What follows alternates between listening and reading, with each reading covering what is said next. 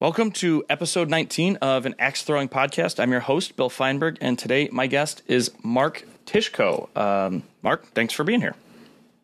Thanks, Bill. I appreciate you having me. I'm really excited to talk with you.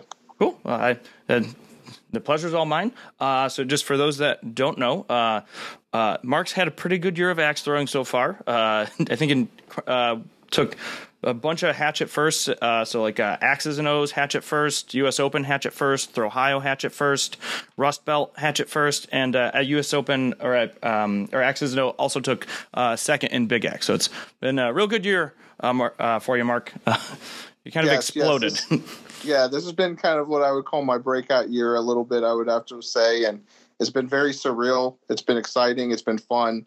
Um, I get to been traveling all over the uh, the U.S. and uh, even for some IATF uh, in Canada with Toronto for the IATC. So uh, it's been a really fun year, and um, I'm hoping forward to the second half of it also being just as fun. Yeah, that's uh, that's right. We actually so I like I like shook your hand at uh, at Stockyards on like I think Saturday morning when we were waiting to get in the venue uh, yes. for uh, for day That's one. When we first met and uh, obviously like you know don't get to talk too much especially like, you know there's like so many people there. Um, then i got to talk to you a little bit at uh, ohio this year but so it's kind of cool to like actually get to know you a little bit more. Um, so we have a ton of axe throwing to talk about. But i guess before we get into the axe throwing i guess let's hear about like your kind of life before axe throwing your life outside of axe throwing. So sure. So uh, i'm i'm from pittsburgh pennsylvania. That's my hometown I've been here pretty much my whole life for the most part, other than when I left for college. I, I left and went to Erie, PA um, for college. So I went to Gannon University. Um, I studied accounting up there, and then I got my uh, MBA for uh, for business. Um, I did that uh, a five year MBA program they had up there with association with my accounting, so I could get uh, um, during my senior year, I guess you'd call it, I started taking graduate courses, and then that gets me, it cancels out for your undergrad and then graduate. So it was a great program for me to be able to do that all within five years. Um, so from there, then I went into uh, the finance field. Um, I worked for a company here, uh, Highmark in Pittsburgh. Um, I started in their finance department as a financial analyst. Um, I actually started that as an intern um, when I was a junior um, my junior year, um, and they liked me so much they let me stay on and work out of their Erie office while I was a senior.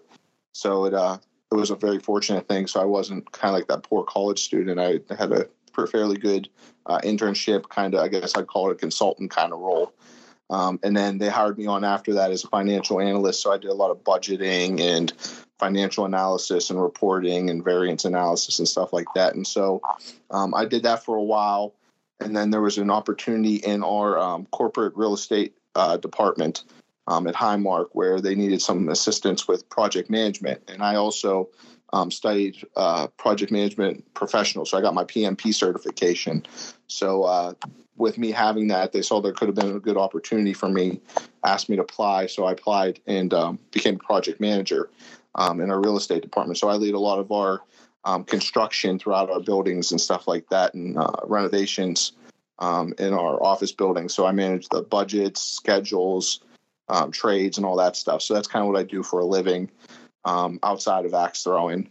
Okay, cool. I, uh, I, I also have an uh, I have an accounting degree, but it's just an associate. um, okay. But I uh, so if so we could talk uh, if you want to talk EBITDA, uh, I know what that means. we could we could we could talk EBITDA, net income statements, some cash flows, and balance sheets. So we could really nerd it up. do you uh do, do you ever get to bust out your Excel skills and contribute to the Council of Orions? Uh, I've not have done it for the Council of Orions, but I do have some pretty decent Excel skills I would consider. So I know all those fun VLOOKUPs and pivot tables and all those fun um, Excel uh, activities that I had to learn to do a lot of the financial analysis when you're pulling data from a lot of different databases and stuff like that and trying to mash them up to do some reporting. So it's some fun stuff. Yep, that's actually how I got into software. Cause I'm a software engineer now, but I, I was like okay. business school. Uh, I took too many accounting classes at community college, and they're like, you can't like. Uh, I went to the Ohio State. I'm not a I'm not a jerk about the the like it's yeah. uh, but uh, the they're like, yeah, if you want our degree, you need to have like X percent of your accounting credits come from us. And so I'm like, uh, I don't want to do another semester. Uh, what yeah. what what can I transfer? And I switch to logistics and supply chain, and then it's like, what kind of jobs can I get with this? You can manage hourly employees at a distribution center. Uh, I'm gonna go learn the code. Yeah, I want to learn the code. Yeah, and that's what I think. What's nice about accounting is it's so universal that you can go in many different avenues. You could go into auditing, you go into financial analysis, you can go into managerial accounting. Um, you can go into taxes if you want to. That was my least favorite of all the subjects too, because it's more subjective than actually like the actual like GAAP and all the other legitimate like accounting things. So, but there is things with taxes too. So, um, but that's why I kind of went into the financial analysis area. I like seeing that. I like to track the money, see where it was going, what was being spent, and and reporting on that, how it compared against budget. Because um, even nowadays, if you do when I do budgets and stuff, I kind of try to make it like a game. So I'm like, okay, how close can I get my budget to actually what it comes into on projects and and different things like that or spending? So it kind of makes it a little fun activity do you do like budgeting and forecasting for your act stuff? You're like, all right, so the budget for this trip is like. uh, I don't forecast completely what the trip is, but I do track what I spend on the trips and stuff like that because um, this year with me winning and stuff like that, I'm I turn myself into a small business so that I can actually like, and, and especially with Waddle having pro status and stuff like that. So I'm kind of trying to treat myself kind of like a professional like golfer or a bowler or anything like that so that I can write off some of my expenses and training and all that stuff and um, just like any other business could. So I'm trying to take advantage of the tax uh, system as it is written. So when you're like, that's got to be like, do you do your own taxes or do you have somebody? Because I'm just imagining like I've talked to other people about like how do you report your like your winnings from axe throwing? Like, wait, you does you got this money from throwing axes? Like, mm-hmm. Mm-hmm. So I do have a guy. I can do my own, um, but I start getting them a little more complicated with some of my uh, investments and things like that. So I always like to have a second set of eyes of people who can help uh, like guide me a little bit. So, um, like I said, I, I know I know a good bit about taxes and stuff like that, but I would say I'm no complete expert. And so I'd like to try to get the best advantage I can for myself on that. So that's why I have another guy who I work with to do my taxes. When it comes time to like turn in the receipts, are you going to like submit the big check?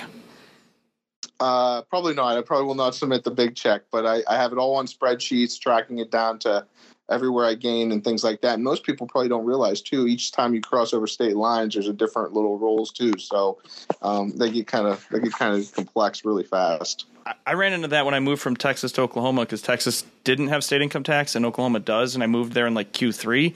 Uh, and then the whatever accountant that somebody recommended, uh, eh, they weren't the best, or they just missed a very important detail. They're like, "Oh, you put that in box one, which is full year income. You didn't do part year." And so Oklahoma's like, "You owe us like four figures of taxes." Like, I didn't, I was not even here that long. Uh, and then, yeah. then it's like, "Oh, oh yeah." Oh, it was just in the wrong box. You're good. I was like, whew, that was uh, that would have yeah. that would have been painful, but correct. And that's why you. That's why it's nice to have a second set of eyes. I think, even though I know I can do my own, it's just better to have that second set of eyes, especially when you get some more complication where I still have my normal my normal job and my investments and all those other things that I do. So there's just a bunch of moving parts. For sure. Well, uh, uh, I have to cut myself off because I will totally nerd out on accounting and business and finance yeah, and all that kind I, of stuff. and I probably could do it with you too. So yeah, understood. yeah, uh, they're like, I thought this was an axe throwing podcast. This sounds like accounting. like, what's yeah. the cost of goods sold on that handle? Like, uh, no, all right. Uh, yeah. Okay. um, so uh, moving into the axe throwing side, how'd you get started? So how I got started in axe throwing was kind of interesting. So my buddy, he was celebrating his 30th birthday and I've been really good friends with him since high school. And uh, them and their girlfriends and a bunch of our bu- other buddies and stuff were like, "Hey, let's go axe throwing." And I was like, "Okay, day to go out and throw some axes and drink some beer on a weekend." I was like, "Okay, perfect."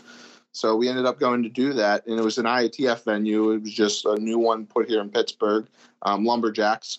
So um, I continue to throw with Lumberjaxe, but they were uh, they were just starting out, and uh, they were just opening up, and we went down as a group for one of those like two hour sessions, and uh, started doing some practice. At first, I just had to couldn't find my real distance yet, so I was hitting either head or short or whatever. And then, then the second I found my distance, it was just like it was natural for me. I was sticking bullseye, bullseye, bullseye, bullseye, like nonstop. And I and uh, I ended up playing in our group thing in our group session. I beat everyone, and it wasn't even like close.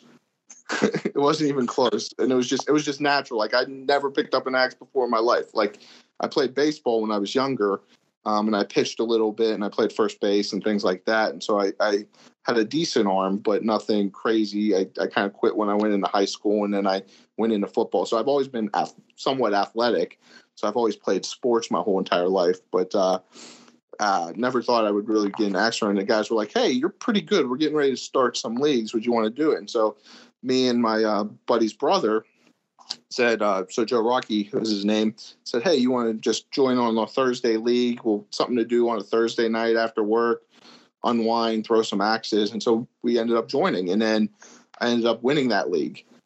And then um, I played the next league and I ended up winning the next league. And so then they were like, Hey, we're going to start a competitive league um, down at their other site. Um, so I was up at Mount Lebanon. They're going down to their Millvale site, and they're like, "We're going to do coaches now. We're going to be allowed into it because when they first started, they didn't allow coaches to play." And so they're like, "Okay, we're going to have one with the coaches." And so I was like, "Okay, let's see how I do with better talent." Uh, it was an eye opening for me real quick because uh, I came second to last in that league. So, um, and that was an IATF league, right? That's an IATF where, league, yeah. Where, where, um, were you going? Uh, was that like? Were people going 100% clutch yet? Or like were people still kind of just going for points and averages? Uh, we were starting to really go heavy for clutches at, about at that point because um, it had uh, guys like showtime and i think you also did a podcast with big time. Big time was in that. Mm-hmm. um, so tim silver and then uh, was in that group as well.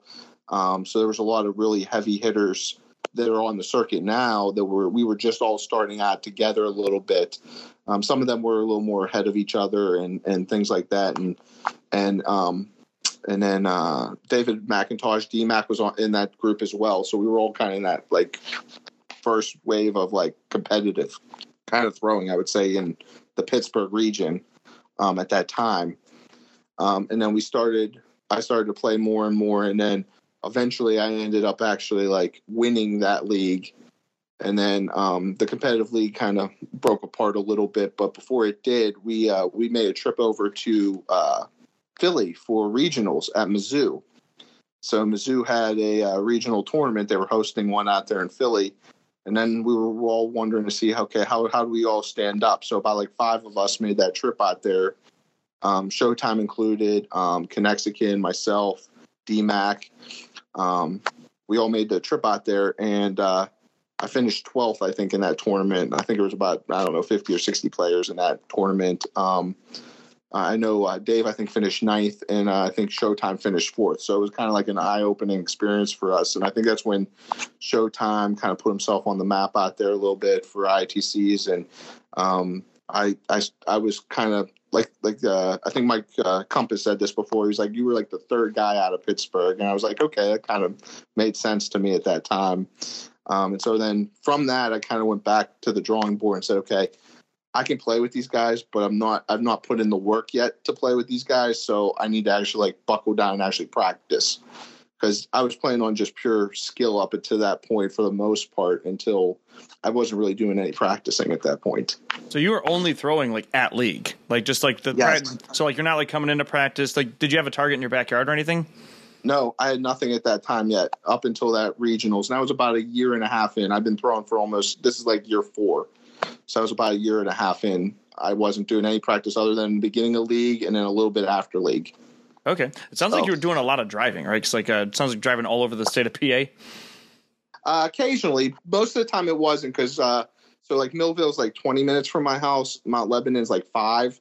Um, and then so when we did go to Philly, that was my first big actual traveling um, at that time. Now I do a lot more traveling and a lot more driving and flying places and things like that.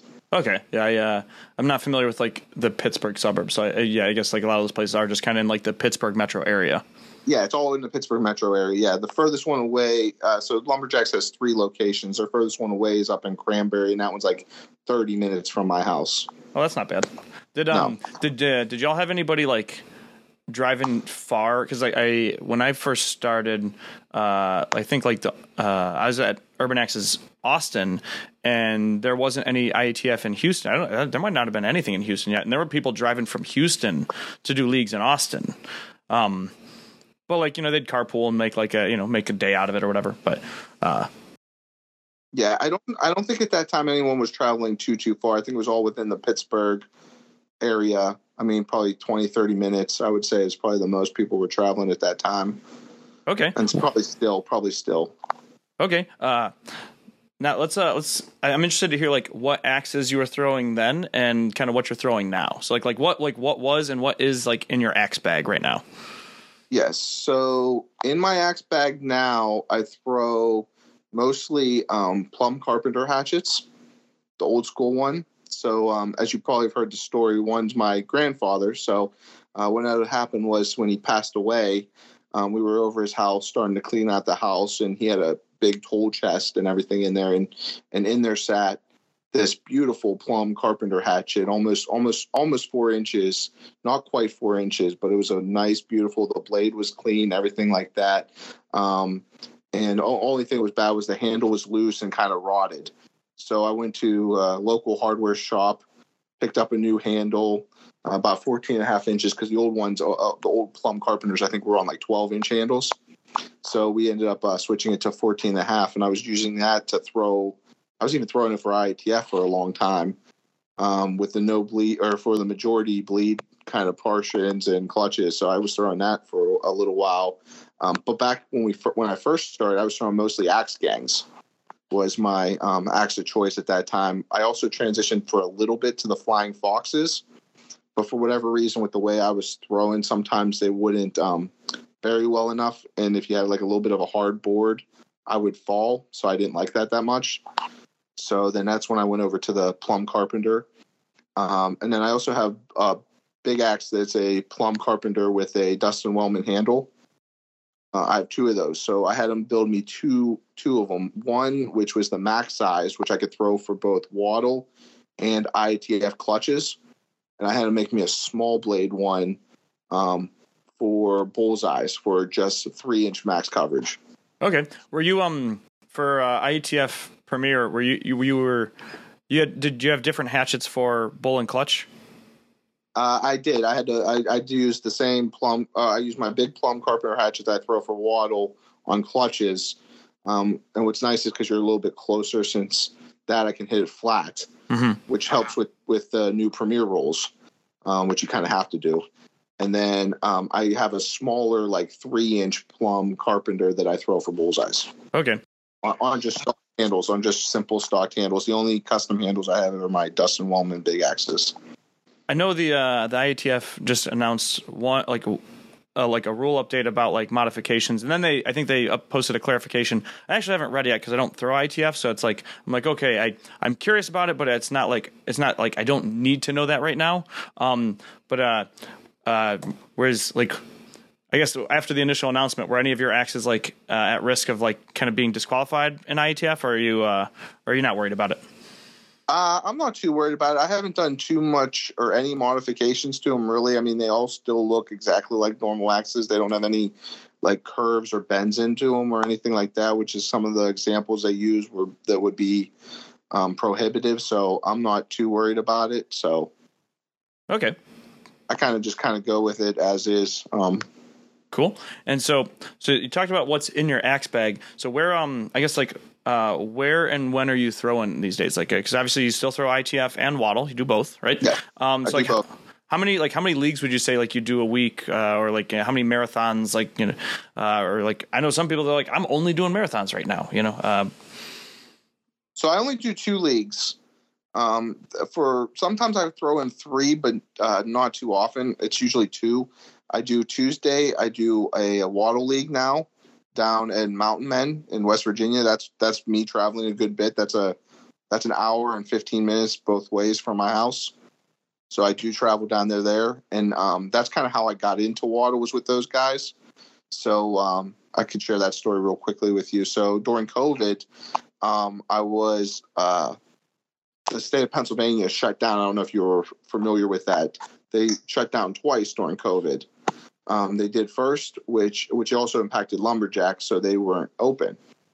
So during the summer, that's when I built my first home target, and so I had a home target during the whole summer that I was throwing primarily just ITF practice and all that stuff um, during the summer, and then when winter came around, it was right about Halloween time, so October. So in Pittsburgh, it gets really rainy and cold and all that stuff around that time, all the way to the new year. So they were trying to keep the the spread down. Um, so they closed the second time, and I told my I told my dad and myself, and I was like, "Hey, I can't go that long without throwing, and I'm not going to throw outside in the snow and cold." So it wasn't going to really work here up here in the north.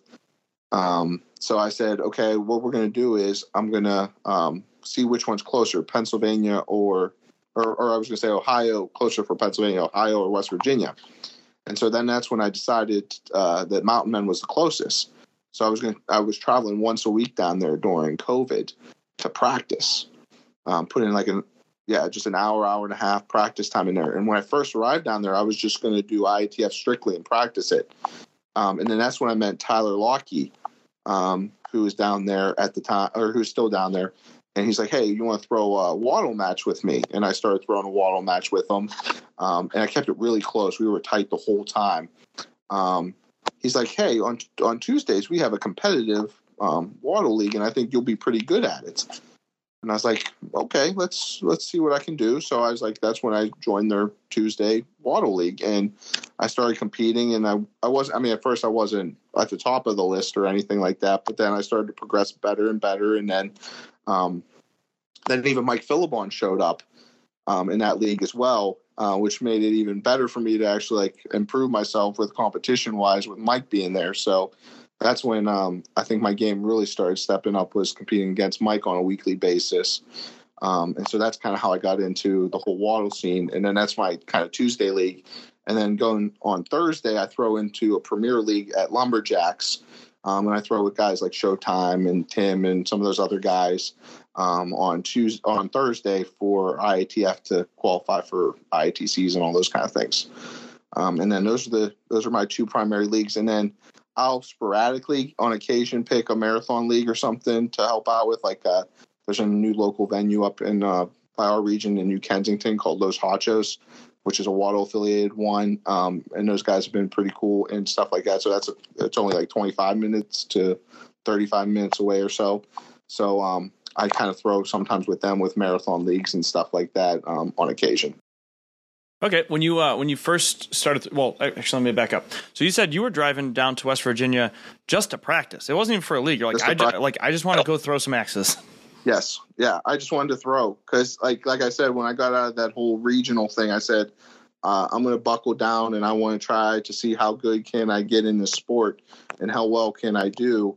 Um, and uh, that was kind of my whole mindset that uh, I'm going to put in the time and the effort. Like once I made my mind up to it, I was like, okay, I'm going to go down there and practice. I'm going to do what I need to do to try to get better and and compete at the the highest level. I kind of say in the sport and then that's how I felt. And then that's kind of how I fell into Waddle. And I actually was very natural to it. Like to me, it was a very easy transition for the most part. A little unnatural because I was still throwing uh, my axe and trying to figure out how to hit kill shots and stuff like that. But after like bullseyes wasn't too bad. It was uh, me getting used to kill shots. But once I started figuring them a little bit out, then it kind of fell into place. How uh, how has your throw kind of evolved? Like you know, starting in IATF and transitioning to Waddle, but still but still doing both, right? Because in in Waddle, you know, it's beneficial to hit flat for maximum coverage, but in IATF, especially premiered uh, on the bull, it's better to toe it in, right? And I know some like I, I obviously like at like the highest levels, you're like, all right, you know, there's people like I can, you know, I can no bleed a butcher flat, you know, like it, it can it can be done. Um, yes. But uh, did because I I've like tried to experiment with like all right well maybe maybe I should try and switch up my throw or like you know have like a different throw for Waddle different throw for ITF uh it so far uh, hasn't been working for me. But I don't know if you went through anything similar. So for me I would say I try to keep it very much the same. So my core philosophy when it comes to throwing is uh, uh I try to minimize as much movement as I can. So I'm one of those guys that I'll, I'll I'll aim, I'll bring it back, I'll stop, I'll pause and then I'll go and then I'll try to just keep my movements as slow as possible. So from an IATF or yeah, from an IATF perspective, I do pretty much the same thing, except I'll do my step, I'll let my front foot land, and then I'll try to finish forward. Um, with the whole premiere with no bleeds and stuff like that, the real big adjustment for me in that most part is just where am I starting upper back. Um, so I go a little bit further back for bullseyes so that I can just tip it into the bullseye. Okay. Um, to try to avoid try to avoid that bleed. And then when it comes to the clutch, I will be a little bit further up so I can try to hit flat to get it to cover over that square. That makes sense. And then yeah, and then from a waddle perspective, my throw is pretty much identically the same, except for I just don't step.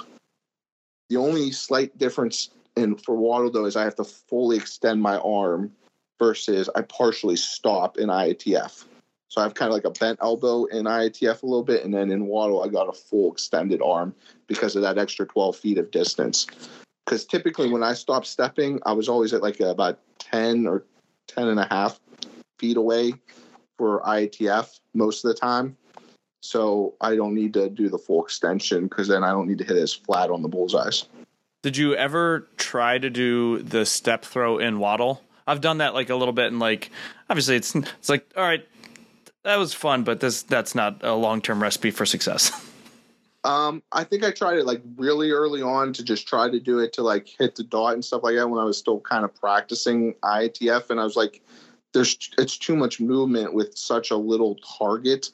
It made it kind of hard to be as as accurate as you needed to be, even though you're. I'm sitting there and hitting in the five ring, like, but still, it's it was hard to be accurate. I thought with one with once they converted to that one and a half because I never experienced the waddle big bullseyes at the three and a half. So, yeah. Yeah, same. Uh, there's like I felt like the step throw, like I felt like it had like a like a higher floor. Like like you said, you're like, all right, cool. I feel like I'm hitting more fives, but I'm hitting less sixes, and you're like, well, yes, you got to hit them sixes. Correct. You got to hit those sixes in waddle. Yes. Um, so uh, I, I got to see you throw at ThrOhio a couple of weeks ago. Uh, what's today's date? Today's the the tenth of September. Um, and so it was cool to like actually you know get to like watch you throw because uh, I was eliminated and I had time. like I just got to switch to being completely spectating. Um, but I, I got to see what you're talking about. Where like uh, like it almost looked like you were like reaching to the kills on your kill shots. Yes yeah that that's kind of my little technique that i try to do for me from my perspective is i try to um, like i said limit the movement. So i try to stop everything let my axe stop and then i try to reach everything to it because my philosophy is i kind of want to put the tip of because i still kind of have a little bit of a 45 degree angle from a waddle perspective like kind of how i learned from my old days at itf when we had to throw on the old pine boards. Oh yeah so I've never outgrown that kind of technique. So my theory into waddle was I know a lot of other competitors like to hit flat. Well, mine is I want to just put the tip in the dead center of that circle, and uh, it doesn't matter if I do as long as I do that. Well, I'd say the uh, the results are speaking for themselves. Uh, yeah. Um. So one of the things that I thought was like so cool is like because like like your uh, your dad comes to your your tournaments, right? Like like I think that's is like is he would you is he like a coach? Is that like the best way to describe him? Yeah, I mean, at, at, first he was a spectator, and then he really got into loving watching my throw, and what, and then even like meeting the people in the community.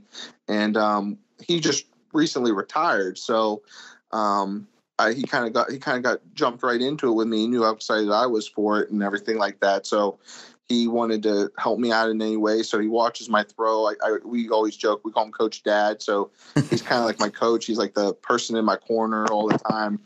Um, I kind of feel like I'm sometimes like a boxer, and I have my kind of rings ringside uh, uh, help there, and my coach, and, and kind of gives me that guidance. So um, it's it's um, it's definitely been awesome to have, and it's been fun, and it was really cool with the U.S. Open, and I was able to embrace that moment with him when I won that championship and everything like that. So um, it was really special, and something I'll never forget. So, um, so yeah, I, I do like having him there, and it's it's it's been it's been fun. Can Can you elaborate on that a little bit more? Because like I didn't get to see the broadcast because I don't have cable or ESPN. I think I was traveling. I don't. But I didn't. I didn't get to see. I heard about it, but like, and I imagine there might be other people that like you know maybe they, they haven't even heard about it. So I guess for like people that like that don't know what you're talking about, can you shed a little more light on that? Yeah, yeah. So sure, sure. So at the end of all the finals of all the different disciplines at the U.S. Open Championship for uh, um, Waddle, the, the the big show in uh, Minneapolis, Minnesota.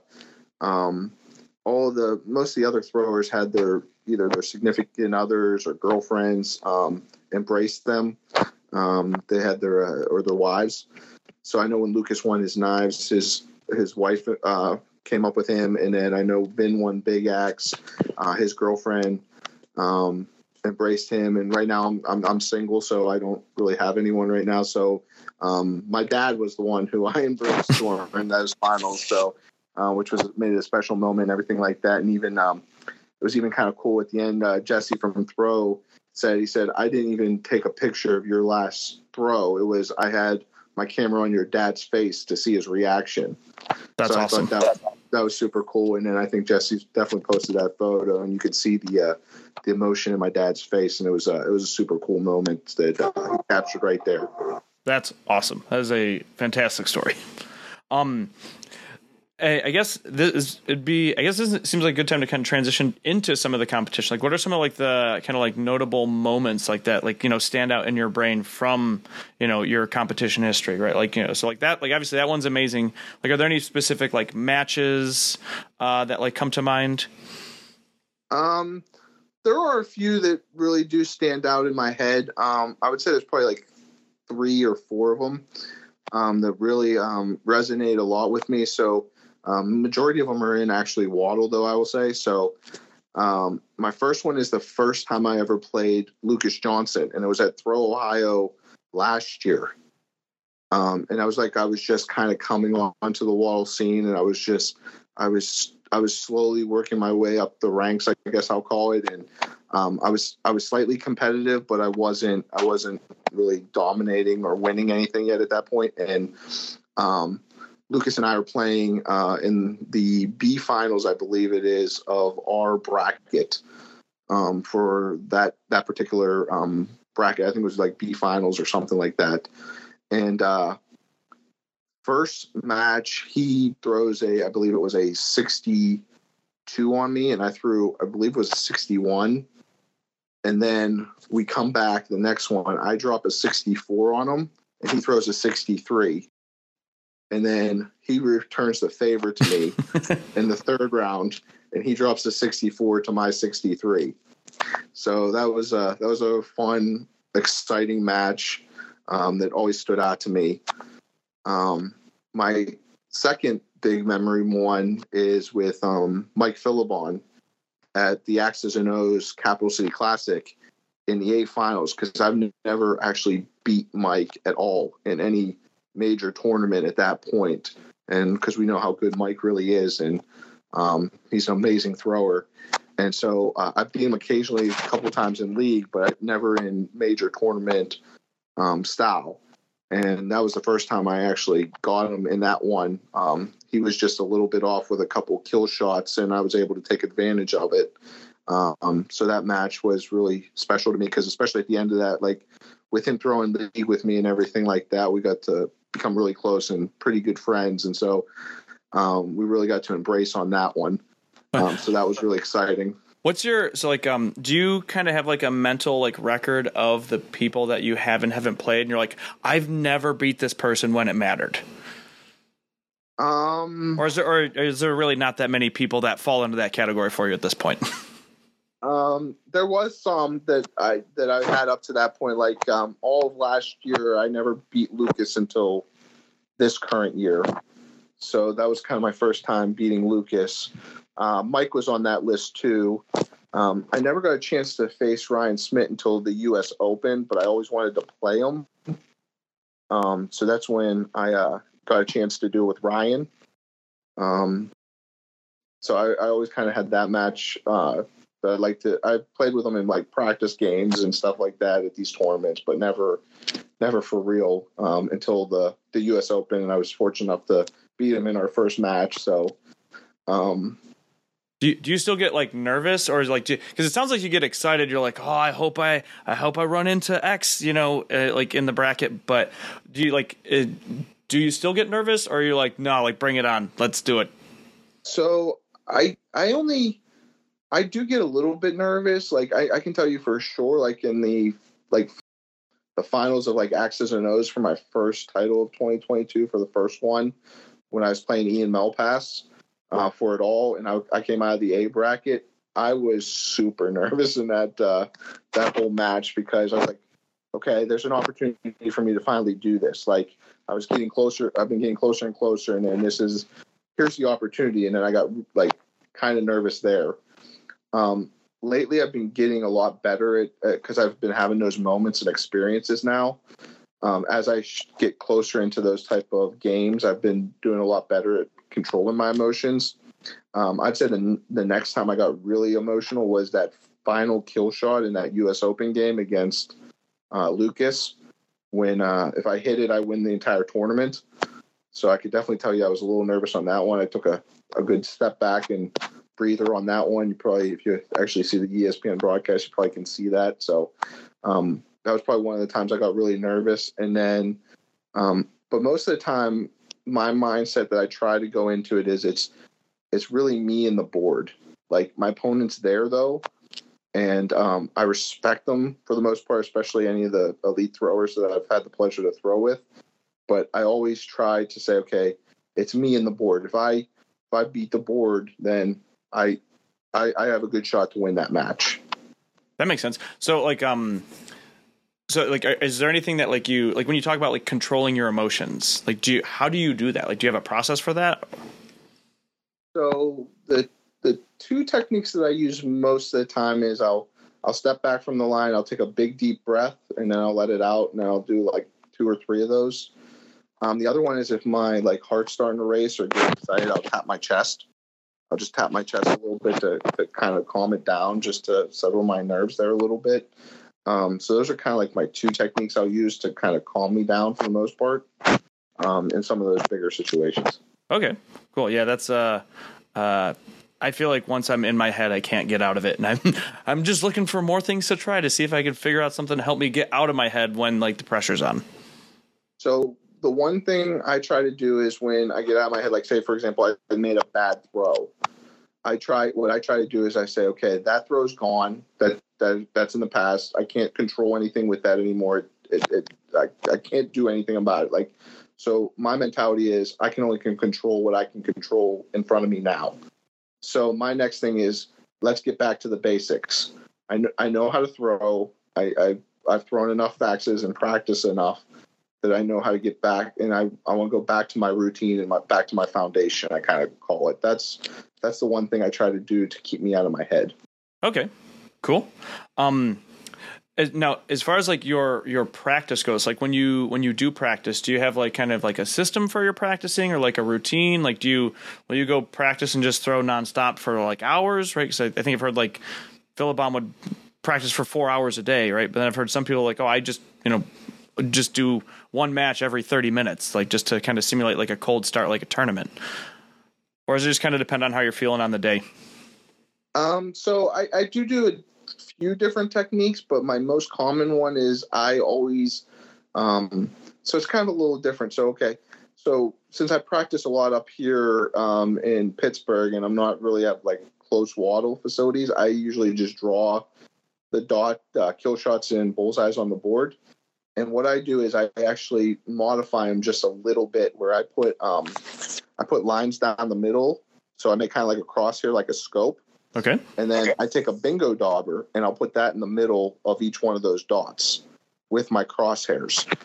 And my goal is to always hit the the the bingo dauber to cut that in, in half because I'll because it's half the size of our normal bullseyes and kill shots.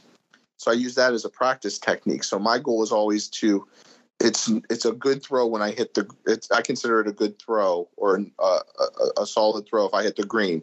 If I split the crosshairs, that's a that's an exceptional throw. That's a great throw. That's what I want to. I want to do that every time, but I know I don't do it every time. And then if I'm outside the green, that means okay, we have to. What did you do with your hand or something? We need to make a slight adjustment. So I so I'm reading every single throw that I make. So I'm trying to be um, cautious of every throw that I make there. Um, so that's kind of one of my practice techniques. And then the other part of that practice techniques is too is I always simulate a back half of a game. So what I do is I'll do three bullseyes and then I'll go kill kill. and then I'll repeat it over and over again for most of my practice.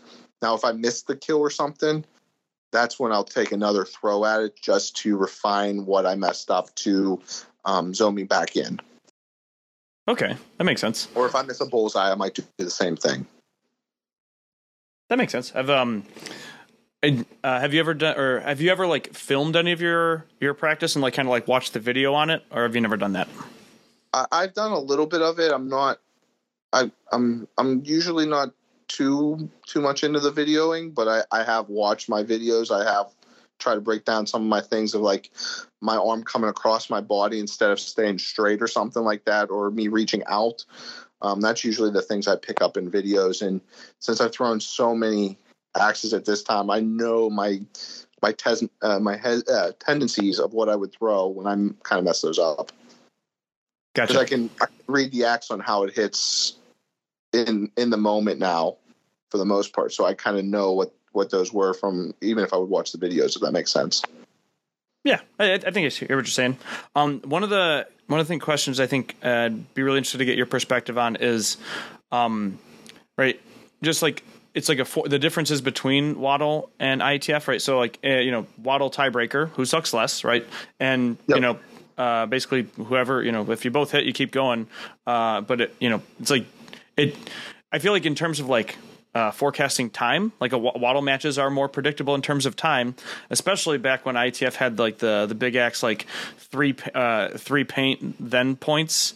Um, Yes. like they'd take i feel like those matches would take forever especially since like you had to like you had to win like it's not like who sucks less like who had the better throw um do you feel like i, I feel like IATF kind of like primed for like higher pressures or i, I this was my perspective where because like you have to watch like in big axe like like if your opponent throws first and just smokes a bullseye like you have to watch them like you can't tune that out I, Yeah. I guess like you can. You're like I just I don't I just assume they threw a bull, but um, do you have any thoughts on that? Like uh, Yeah, I mean, I I do like the concept of the big axe being slightly like a different for ITF, like as the tiebreaker. But again, the thing about it is, it's your it's, it's a different it's a different element that you're throwing now. It's a different technique.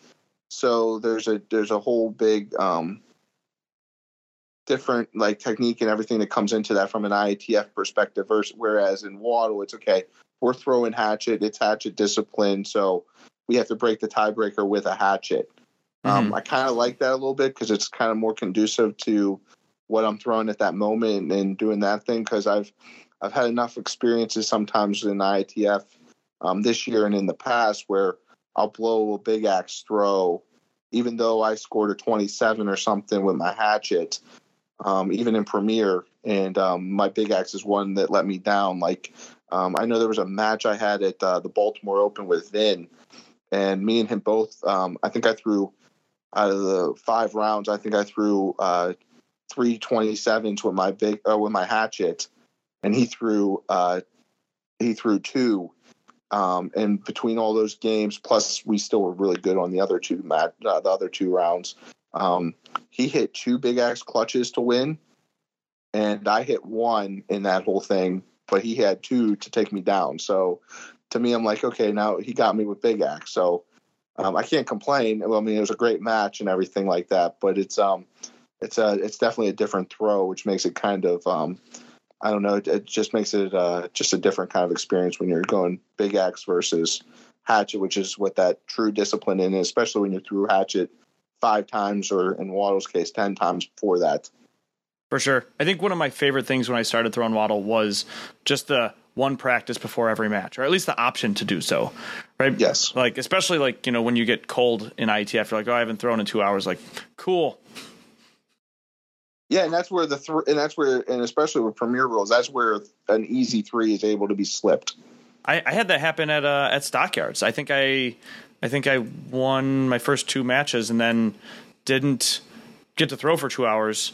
Uh, and then like it took me like three throws to kind of like like get back into the bowl. So I just basically just mulliganed around. I'm like, all right, well, I'm starting out zero oh and one.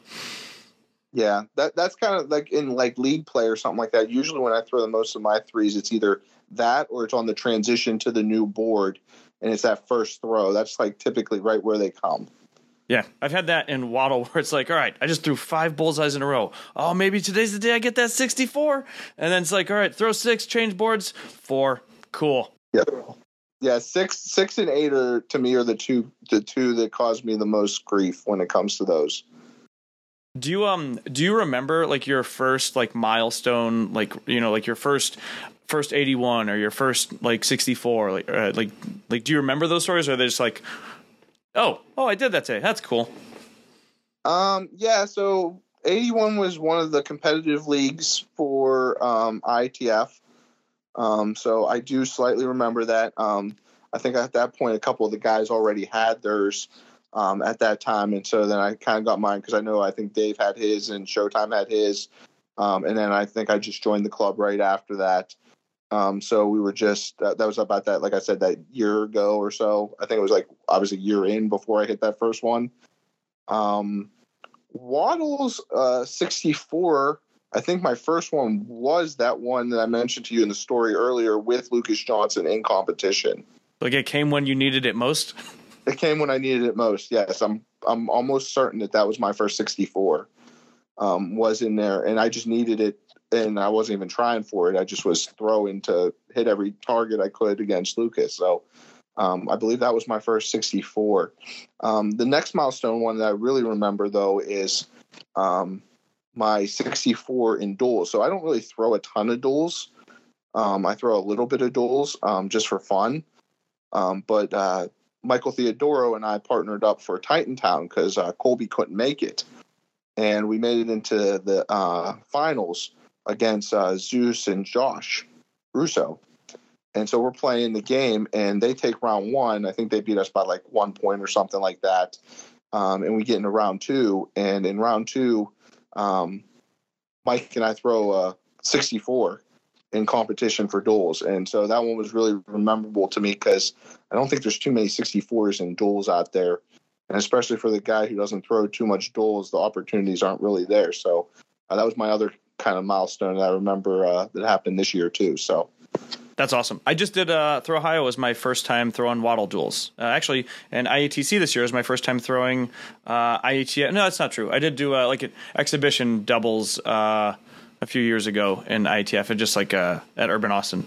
Um, it's fun. I I'm like I knew I wasn't going to be like like I, I maybe it's a mindset problem. Like, oh, I'm probably not going to be very competitive, but like I just went to go have fun, and with like that. But I absolutely had fun. It was a blast. Like I didn't even have Yeah. a, a partner. I just like uh, ended up partnering with like uh, Frank Cochran. Just, uh, I hope I got the name right. Um, like it's like uh, Tyler Flynn's like, hey, I need team names and partners from these people, and it's like, oh, you need a partner? I need a partner. Want to be partners? Sure, let's do it. yeah, that, I think that's what's kind of the cool element about duels. Sometimes is you could just throw a group together and they can actually turn out to be really good team together. Um, uh, I there was a memory I had up when I was up at Rust Belt. I think Tim Valier and um. I can't. I would definitely butcher his last name if I try to pronounce it from Canada. Um, they just doled up and partnered up, and um, it was me and Mark Marisol were throwing together, and they ended up like I finished first, Mark finished second, and just normal hatchet. and they ended up actually beating us in uh, duels because they were just they hit their bullseyes and they were hitting their kill shots and everything like that, and it just um, duels duels is duels can be an easy equalizer to some of the uh, top talent if you just get in that right rhythm with the right person. I also found when I was like doing it, I'm like, oh, they just cut the bowl in half. Like, like I'm I'm not hitting a normal size bowl. I'm hitting half of a bowl. Yes, exactly. Um, so I'm like, oh, maybe it's almost like throwing more axes on a smaller target makes you better at axe throwing. Who would have thunk? Um, Yep.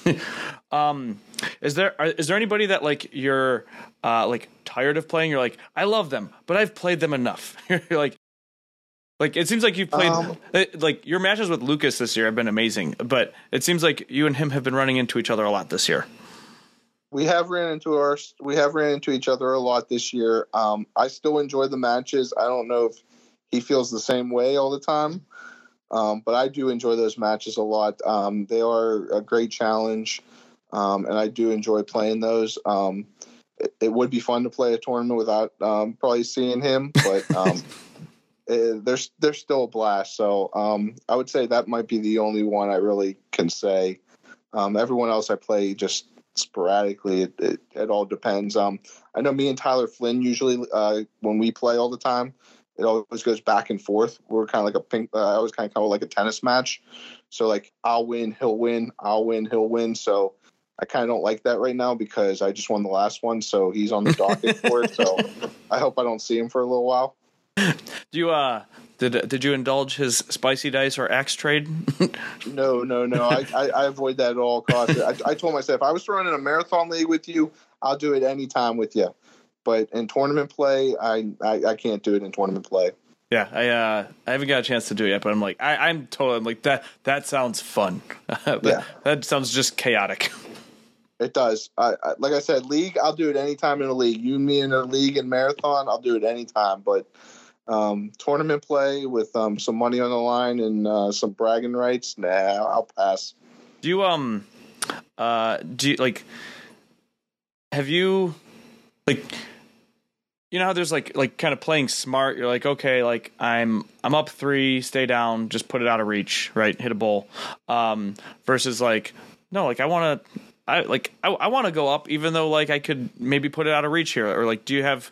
I I feel like one of the things that like I ran into at the Ohio, um, but I, again, I went more for fun. As like the, my primary goal was to have fun, and so I think yeah. at one point I was like up. Uh, I think my like I think my opponent was like maybe had like a drop or something, and I was like up by five, and I'm like all right, I could have just you know, thrown went for bull, put that, put that round out of reach. I'm like, no, I want to go kill. Like I, I came here to have fun. Like I'm gonna need to hit him at some point, and so I went up. I missed mine. He hit his. He took the match. Uh, but it was it was like it was fun. You know. Um, yeah. I still had fun doing it, I, but I don't know if you've ever like dabbled in that, or you're like, or if you have the discipline to like, I'm gonna play. Resp- well, I guess uh, you're you're a small business, so you're like, well, I have I have a fiduciary responsibility to my shareholders. Yes. yeah, the shareholder one of me. Yeah. Yes. Um, so t- typically, the way I, I try to think through that is um, I do use some strategy with it for the most part. Now, I will avoid that strategy if I do make the nine and ten promise usually at the end. But um, if I'm pl- uh, if I'm three plus on throw nine, I'm very confident in my bullseye, so I will stay down on nine.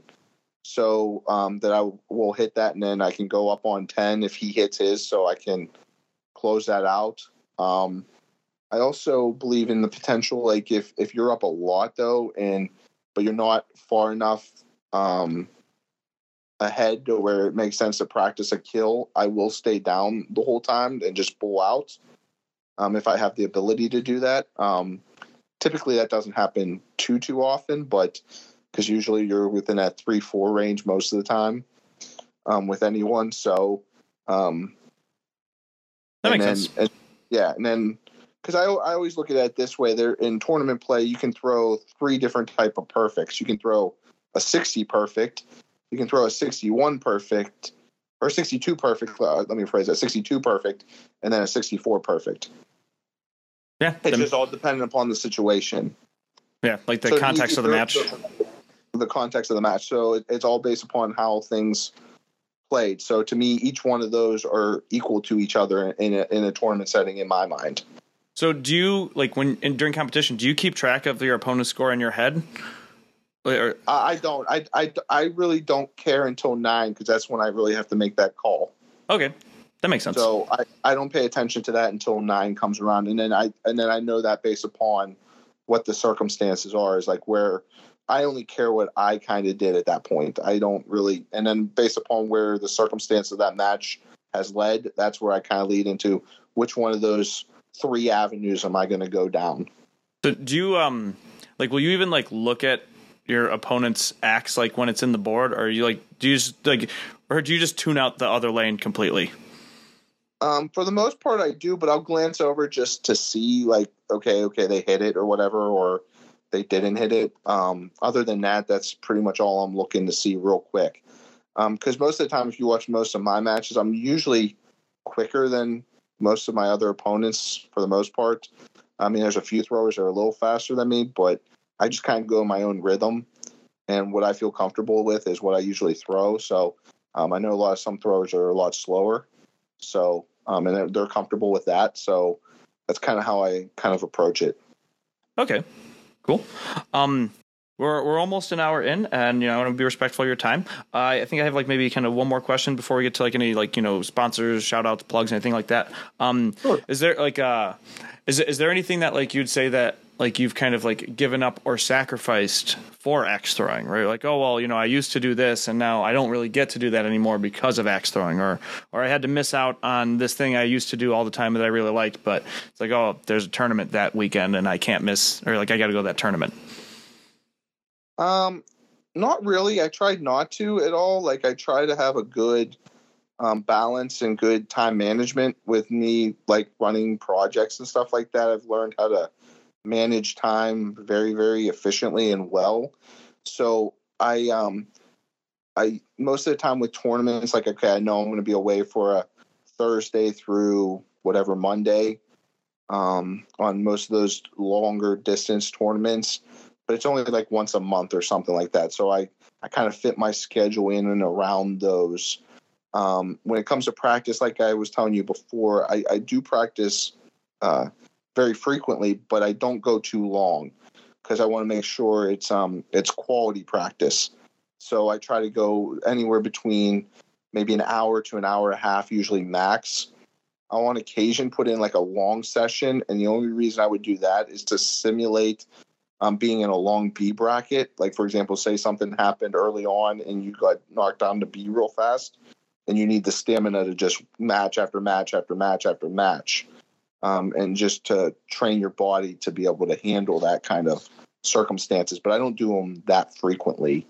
That makes Um, sense. And so that, yeah, so that's when you'd put in a longer training session. But I don't, I don't feel like I've sacrificed. I mean, I sacrificed some stuff, like um, maybe going and hanging out with friends a little bit at a at the bar or something on a Friday night. Instead, instead I'll go practice. But again, I can see I, I usually go up and end up meeting them anyways. For an extra, uh, I was maybe an hour later than they were because I went and practiced. So it's nothing really. It's nothing really too crazy in my mind. Have uh have you ever because I, I asked you before we started recording because you're a Steelers fan, correct?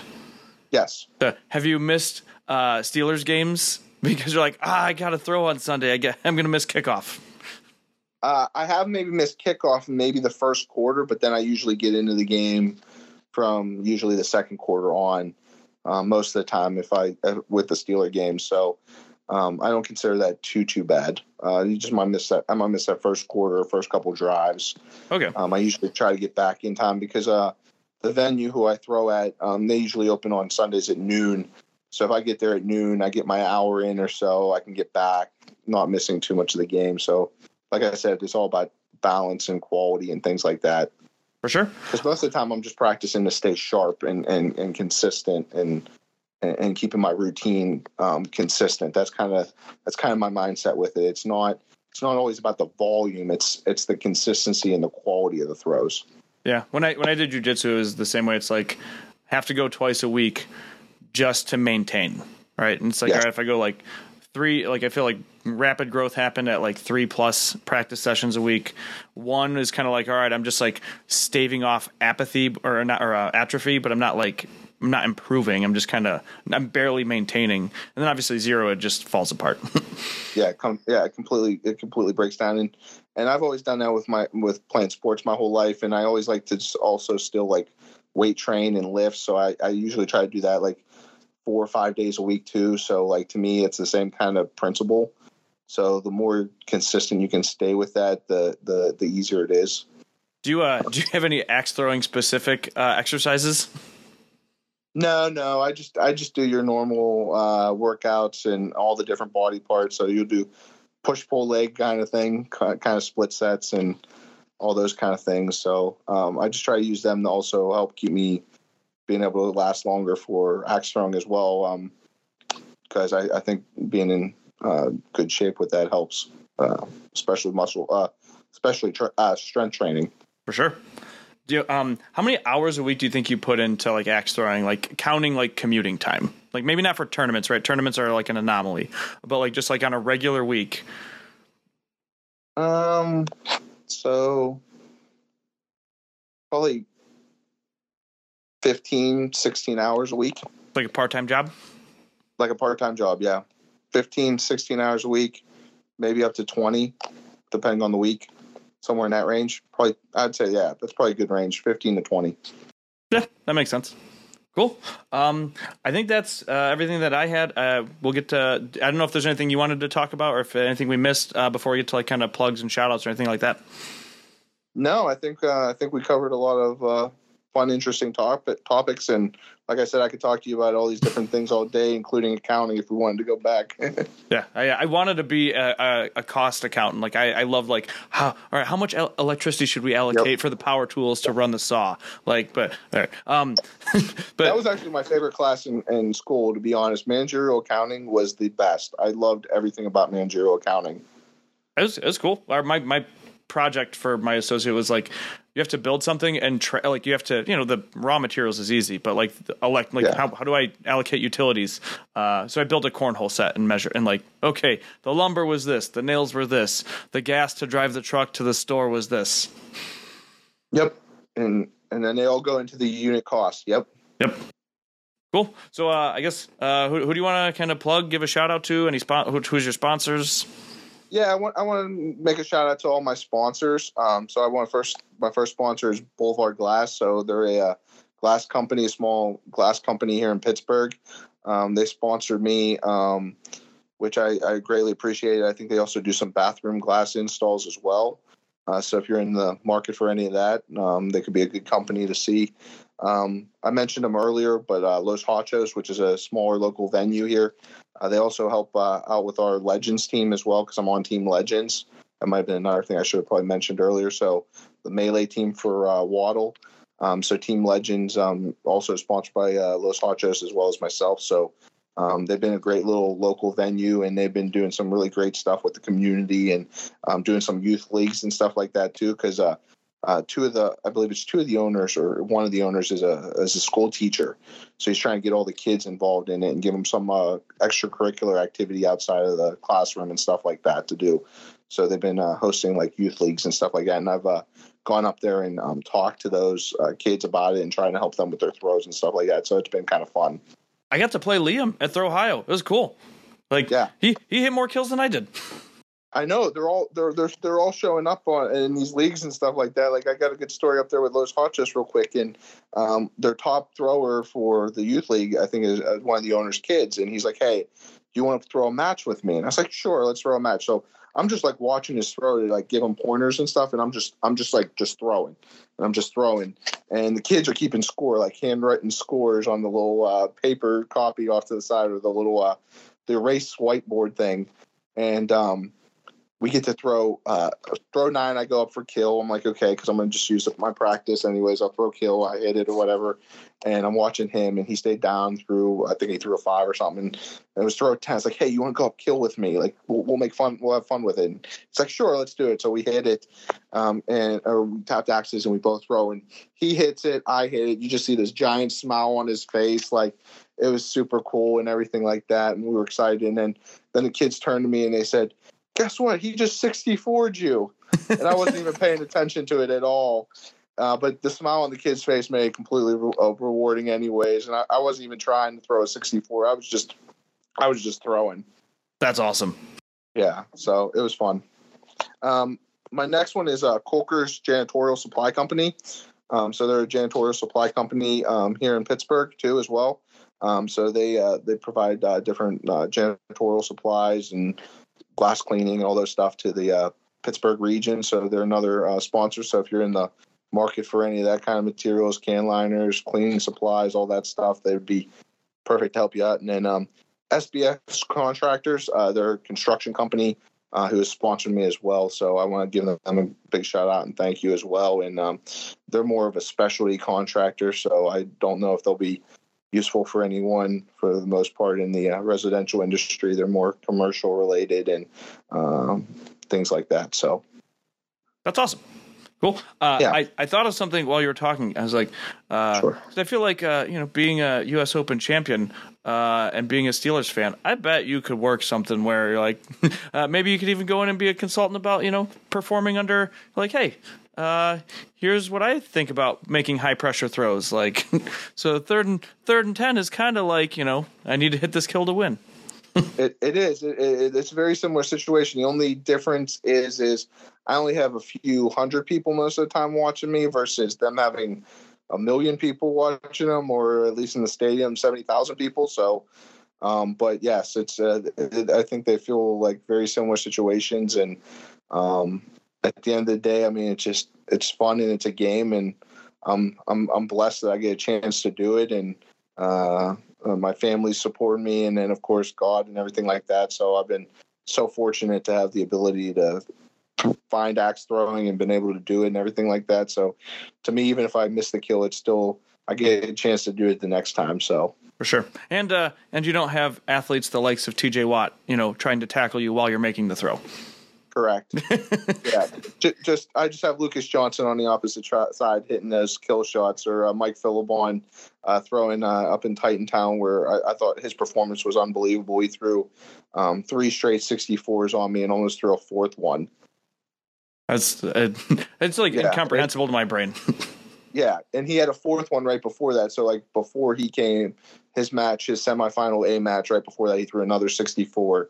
And, and it wasn't like I was throwing terrible either because I threw two 62s, a 56 because I missed the one last kill. And then the last one, okay, I'll, I'll admit I fell apart a little bit because I barely missed my kill on nine. And then I threw my last one just not even caring because I thought he was going to 64 me again. so uh, I thought I was going to just get dropped by uh, four straight 64s, but he was throwing fire that moment. So, um, so that's I guess my TJ Watt uh, equivalent. yeah, that's uh that's a good comparison. Uh, just yeah. you know, minus the you know the contact sport. So cool. Yeah, minus the physical pain. yeah. So cool. Well, Mark, it's been a pleasure getting to talk to you. Thank you for the time. I appreciate it. You too, Bill. Thank you. Appreciate it. Cool. Have a good one. Adios. you too. Bye.